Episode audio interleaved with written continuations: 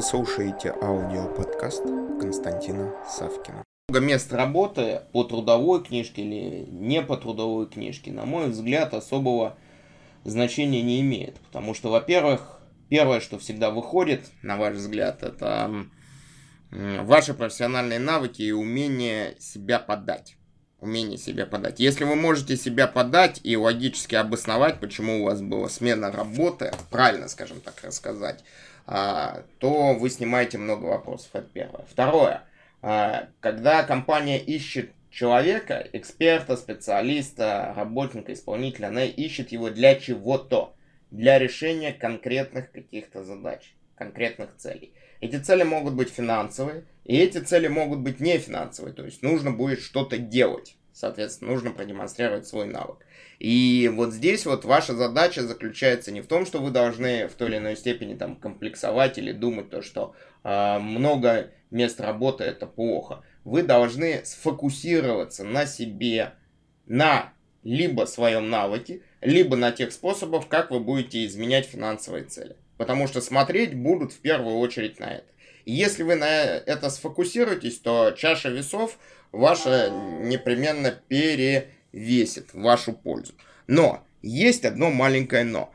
А, когда вы идете на какую-то вакансию, на какую-то вакансию, очень тяжело а, подойти и сделать так, чтобы вас восприняли не таким, как каким вы есть, а таким, каким нужно данной компании. Вот это вот на самом деле еще одна большая зона риска, про которую забывают.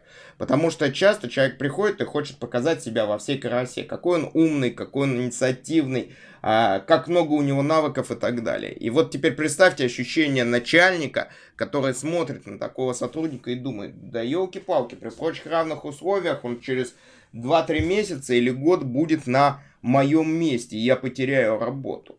Или еще что-либо. То есть люди видят определенные риски. Поэтому в данном случае иногда плохо быть очень-очень умным или очень-очень знающим все.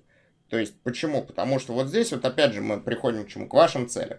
Если ваша цель получить работу, вы должны сделать так, чтобы вы 100% соответствовали фактически тем требованиям. Вы не были умнее, вы не были глупее, вы соответствовали тем же финансовым ожиданиям, то, что хочет получить работодатель, э, тем финансовым ожиданиям, которые дает вам работодатель. И вы по этим повозям просто а, скользите и входите в эту компанию. Все. Все. А вот то, что у вас в трудовой книжке будет написано много каких-то мест работы, мы с вами должны понимать то, что по текущим реалиям люди могут оказаться без работы очень-очень быстро. То есть все меняется в любом бизнесе, в любом направлении. Это первое. Второе. А, средняя продолжительность работы на одном месте для многих позиций составляет там, 8 месяцев. 8 месяцев. То есть, когда человек работает 2-3 года, это уже что-то. При этом э, прохождение вот таких вот собеседований это очень каверзная задача, потому что э, фактически вы выступаете в роли слабого, в роли слабого, и неважно, много у вас строчек в резюме, места работы, либо у вас мало строчек резюме места работы. Тот человек, который будет проводить это собеседование, он всегда может сказать, что ж вы 6 лет или 8 лет отработали в той компании и ушли, и ваши ответы из разряда «приелось» и так далее будут восприниматься не особо серьезно.